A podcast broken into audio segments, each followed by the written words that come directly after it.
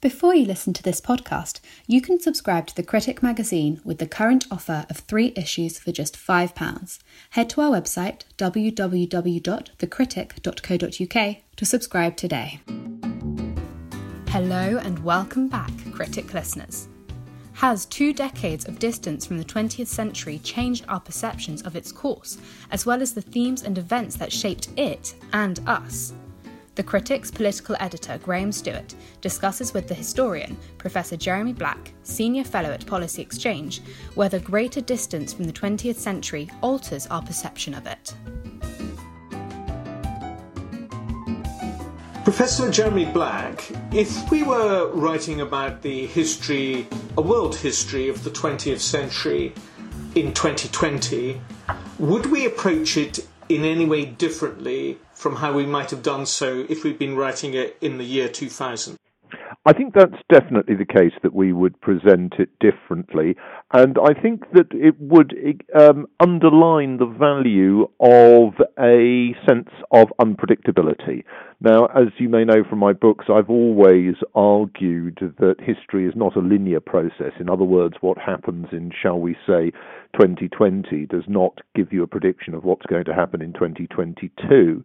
And certainly the last two decades, uh, not least in um, political terms, the challenges to Western uh, political, cultural, and economic models and sort of pre- pre- predominance uh, were ones that maybe could not be predicted by most people or were not predicted uh, 20 years ago. I mean, in practical terms, the one element that should have been obvious, and you know, when I came to write my book on the world in the 20th century, it was the uh, element I put foremost, and it's still, I think, the key element, was the uh, consequences, the destabilizing consequences of the unprecedented rise in the world's population.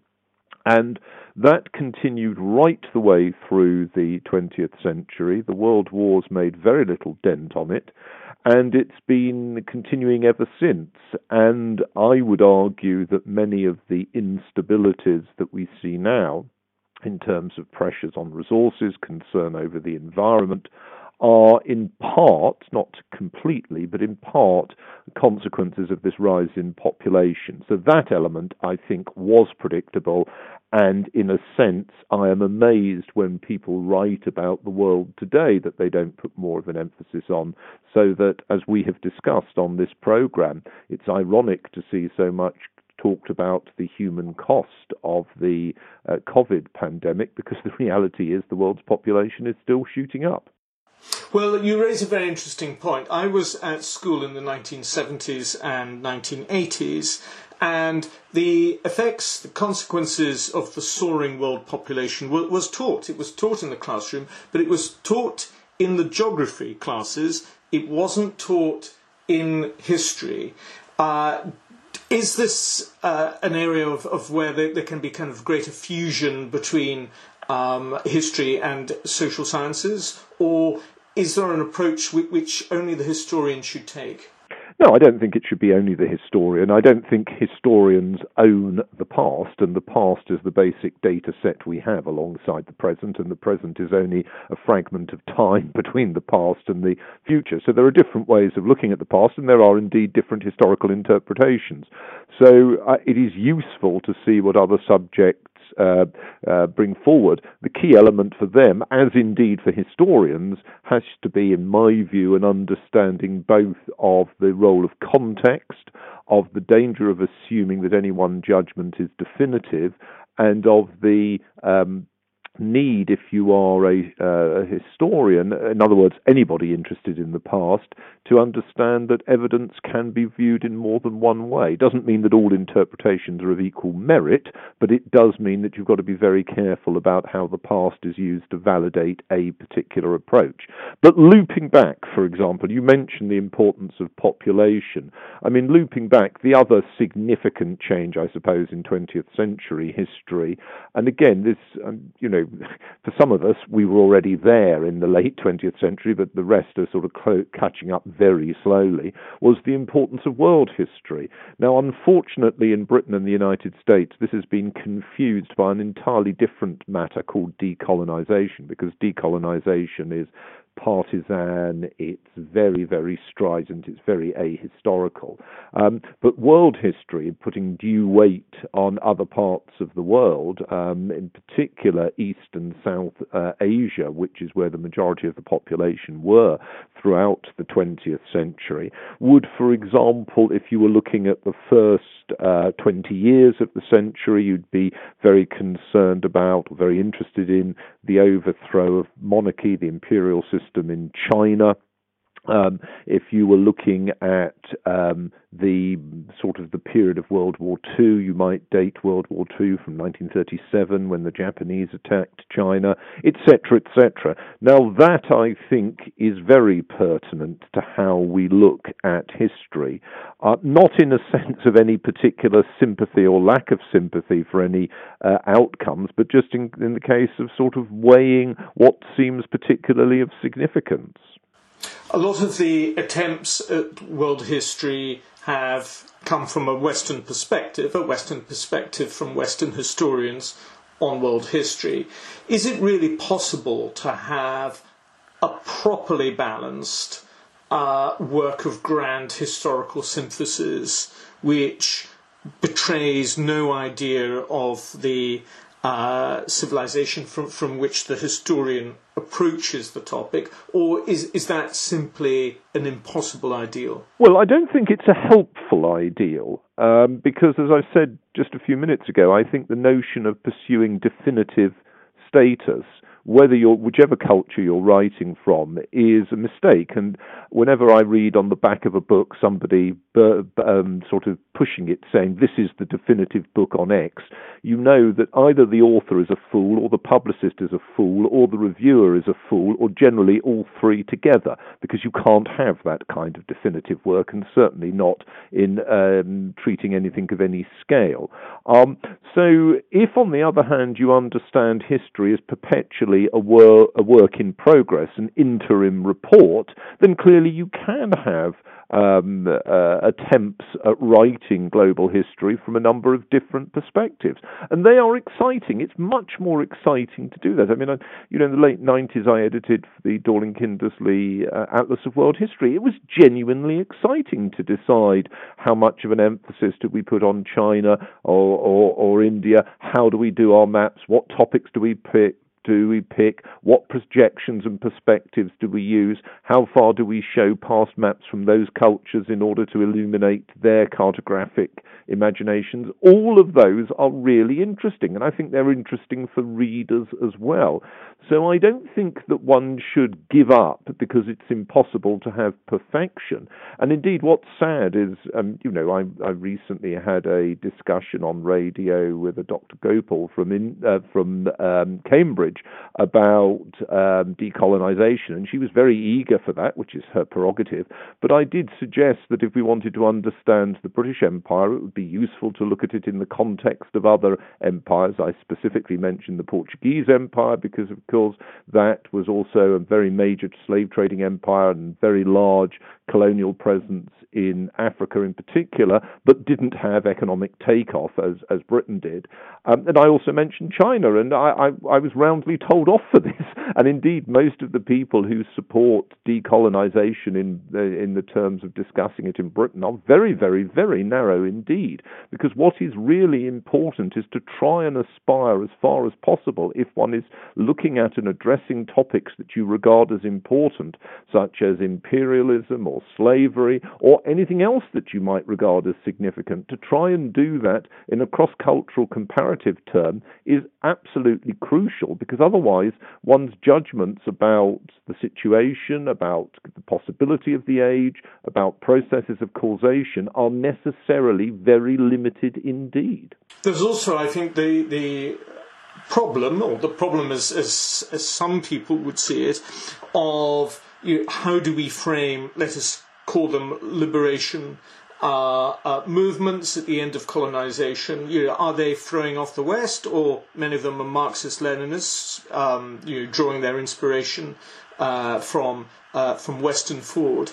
Uh, can we even break away an understanding of the decolo- decolonization movement without at the same time almost reinforcing the the uh, totality of, of Western thought? Well, I think if you're looking at any process of decolonization, if you want to use that term, the disintegration of empire, there is a temptation on the global scale to try and fit it into a global narrative, and you've offered two of those. What we tend to do is to not look sufficiently at the specificities on the ground, which ensured that there were different outcomes. So, you know, if you want to move away from the context of the British Empire and you looked at the Spanish Empire, why did um, Spanish America move different parts of it in different directions? Which I think is a very instructive way of removing oneself from some single model.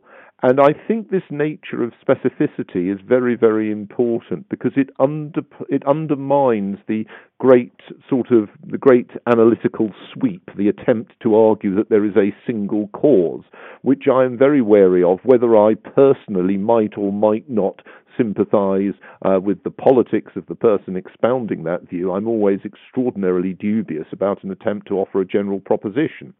And that, I think, is the tension, if you're writing global history.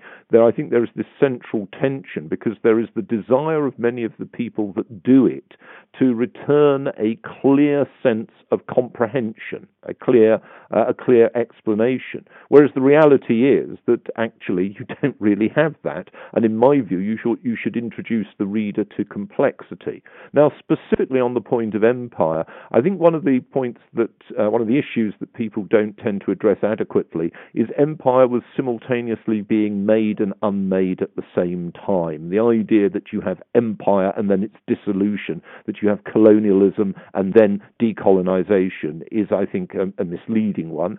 And also, there is a failure in the case of many people talking about governance, whether they're talking about governance in whatever you mean by a national context or whatever you mean by an inter- international or imperial context, there is a failure to accept that in most societies, I would argue all societies other than the most simplistic, uh, governance and power is a matter of a sort of aggregation of interest groups. Um, so that, for example, um, the British in India, which you know, matter of great contention, of course, uh, were able to be the imperial group because, like the Mughals beforehand, who had also been invaders, um, they were able to, um, as it were, link in with, um, to a certain case, through intimidation coercion, to a certain extent through mutual profit sharing, particular groups and elites within that. And one of the ironic things that's very funny today, I mean, funny, sad, whatever term you want to use, is that many of the people who are most um, uh, angry about uh, complaining about imperialism, uh, their forebears were in fact people who profited directly, and that they now, in a sense, are in a different form of interest aggregation. In other words, getting jobs in nice universities or getting jobs in bureaucratic systems within uh, within countries, in which a different rhetoric is most convenient for them. And you know that's what happens. It's exactly what you would expect to happen if you were a historian or a sociologist. I, w- I want to look at some big themes. Do you think it's possible to really write um, a kind of high politics version of world history in the 20th century, or does that involve too much uh, specific to the political cultures of individual countries for it to work on a global basis? Is, does the global history work better looking at, at um, uh, social and economic uh, and technological progress and, and less well at political decisions? Well, I think that you're right if you're expecting a level of detail, yes. I mean, there are not um, all that many examples that you can look at. For the 19th century Osterhammel, Jürgen Osterhammel's one, translated into English and published by Princeton, is an interesting example, although Osterhammel, in my view, uh, and I did review it, um, underplayed uh, the political dimension. Um, but for the 20th century, when you have, as it were, a greater number of political players in the sense of independent states, then this becomes very difficult indeed. And obviously, if you aggregate states, you risk enormous amounts of uh, problems, in, sorry, large number of problems in terms of failing at exactly what we were talking about earlier to understand their specificity. The problem is, as you mentioned with the socioeconomic one, is if you have a socioeconomic one, you can and you risk um, a structuralism that's reductionist. In other words, in which people act simply because of the commentator's view of what is their um, socioeconomic status and interests. And as we know, that is both flawed as an account of human motivation and also tends, tends to be highly flawed as a, as a matter of categorizing society. So I'll come back to my point. I think the most mature form of history and historical writing and historical reading is when the author, the narrator, the speaker, whatever, or the reader understands that there is complexity here, understands that there is not a complete answer, and is not given that view from the text, whatever form the text is. Now, that, I think, is a much more mature form of history. So, if you wanted to write your history of the 20th century world, your history of the 20th century world can start off, in my view, by stating a number of problems, some of which we have discussed. There are others as well. Relationship between high and low culture, for example, is a classic one, which I think we could talk about. The relationship between uh, vernacular and international languages and the implications of those is another one that's very important. So we can state some of those and then take some of those themes through in terms of problems, in terms of uncertainties, rather than pretending that we have this, this some sort of definitive answer. I mean, what other key things apart from population rise can you see generally across the period? Uh, well, urbanization, I think, is one. But urbanization could be then discussed not simply in terms of more people living in cities and a greater percentage of the population living in cities, both of which is true, but using that as a model to try and consider the rise of um, a, a, a, politics in which there's less deference, less concern with hierarchy, um, and more volatility. And I would say if you're looking for a political narrative of the 20th century, the key element I would focus on is volatility as a as it were, an environment and a form rather than the context of particular uh, ideologies. I think the other element, uh, the other element that in my view tends to be underplayed when we're looking at the 20th century is religion. Religion both as a matter of individual faith, as a belief system, as a way in which people identify uh, and have a sense of identity within individual communities, but across time and space. Now that again, you can talk about without having to give a blow by blow account of what happened to Shias and Catholics, uh, Protestants and, and, and, Hindus. So I, I think that you can introduce topics and themes without setting out to be comprehensive. The two things that tend to go wrong is when people aim to be comprehensive and definitive, and the method you should always be uh, uh, opposed to is somebody being definitive and saying, this is the most important. When you read that, you know there should be, uh, well, basically, you're, you're worth dump, dumping the book because time is short. I want to pick out two big themes which might appear to be in conflict and get your view on it. One is to divide the 20th century between a, an age of authoritarianism and a, a rise of individualism. Uh, and, and, the other is to see the 20th century as a period of increasing cultural globalization, which suggests a degree of hom- homogenization, uh, which might run against the idea of the rise, rise of individualism. Well, uh, more people. Uh, sorry, let, us rephrase this. A greater percentage of the steadily greater po- size population are people that have had an ability through disposable income and or through not having to do uh, physically totally exhausting uh, work and or through literacy and education, a greater percentage of the population has an ability to respond as individuals. Now, clearly, those responses are affected uh, by all sorts of constraints and opportunities in terms of social, cultural, ideological, political, and economic pressures. Um, but at the same time, I would say that if you were looking at the term individualism, that better describes the 20th century than any particular previous age. Now, alongside that, you've had ideologies that have tried to very much argue that the individuals should be subordinated to a greater collectivity, and those ideologies have had considerable suasion, uh, particularly um, in East Asia, um, the, Europe, the Eurasian model, the European models, communism and uh, fascism, Nazism, uh, failed in the Eurasian heartland. Uh, but I think it's fair to say there are still societies where uh, there is no possibility to have a democratic way of changing government, where the rule of law is totally under the state, etc., etc. And in those societies, the ideology the ideology is highly against individualism. Now, what is unclear is where we're going to be going from here.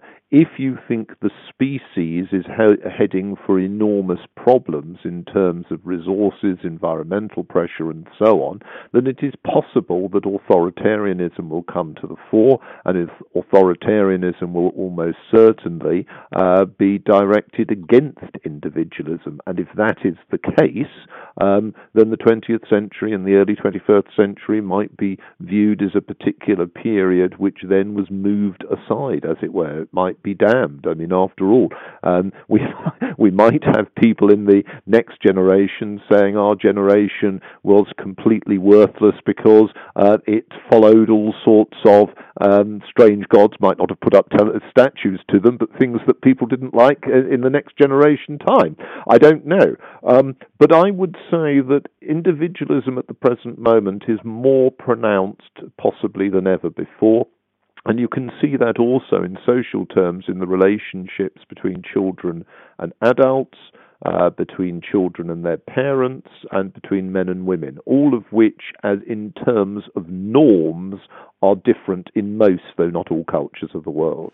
And would you put the increasing level of individualism down to key political decisions, which may in turn have produced economic consequences, or is this something broader that almost transcends politics, transcends ideologies? I mean, if we were writing about a history of China, um, in the 20th century. Oh, I think it definitely transcends. No, no, no. I think it transcends societies and ideologies. I think the key thing and a key mover of change in the 20th century was obviously capitalism, giving individuals and greater number than ever before purchasing power so they can make their own decisions about what clothes to wear, um, who to talk to, uh, where to eat, what to eat. Um, all of these are essentially products of capitalism, which has been the biggest cause of freedom for individuals, I think, in world history. Um, so that's been very, very significant, and it's no accident that societies that um, are restrictive of capitalism, um, Cuba, for example, or North Korea, are societies which are highly intolerant, and it's no accident that those people who want to live in a subsidized bubble, I mean, I suppose you could say academics, um, are people who are often very intolerant of capitalism and intolerant of the freedoms and individuals individualism of others. Um, but um, I would say capitalism is not the only cause, as I've already indicated.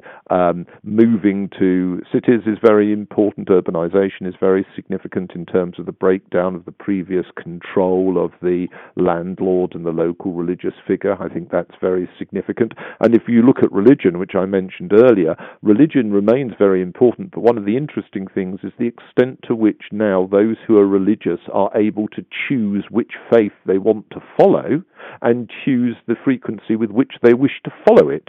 So that, for example, you have the tension between Islam and Christianity in Africa, in which both sides are, are operating through proselytization. You have Protestant proselytization in Latin America, and so on. This is, in a sense, a form of consumerism Um, and the very notion which you see repeatedly, um, you know, people sometimes in Britain make fun of it, which I think is unfair. Uh, but you know, the uh, religious people saying, "Oh well, has God spoken to you?" or "God has spoken to me," which is that sort of approach that is sometimes you get said, which can be a little alarming the first time you hear it. But it is very much a matter of individualism, which is different to previous ideas that were dominant. There, um, so I think these this is very significant if you're looking at different cultures. Consumerism, capitalism, individualism helped very much to make the 20th century. But obviously, there was persistent resistance to it by elites and groups um, elites, often the people that ran states in their own interests, government which sought to constrain people's individual preferences. And I think that tension has been a very important one. So if you wanted to look for a central uh, idea for the 20th century, it could be that the, the tension between uh, individualism and collectivism, but the difference would be that the, as it were, the collectivist are not simply the people that ran, as it were, the gulags of the Soviet Union or the um, concentration camps of Nazi Germany, which included among their their victims not just Jews, but, for example, you know, any individualist who opposed the politics or norms of the Nazi state.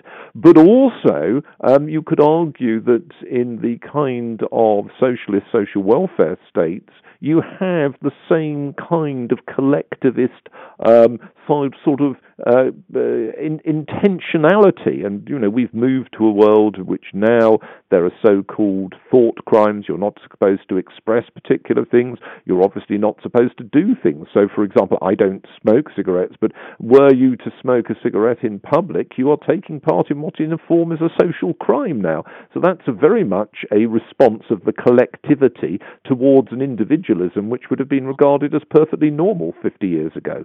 Yes, so there are real cross currents, aren't there? So many things, restrictions, prohibitions, taboos are being lifted, but in other respects, new new forms of, of control are being introduced.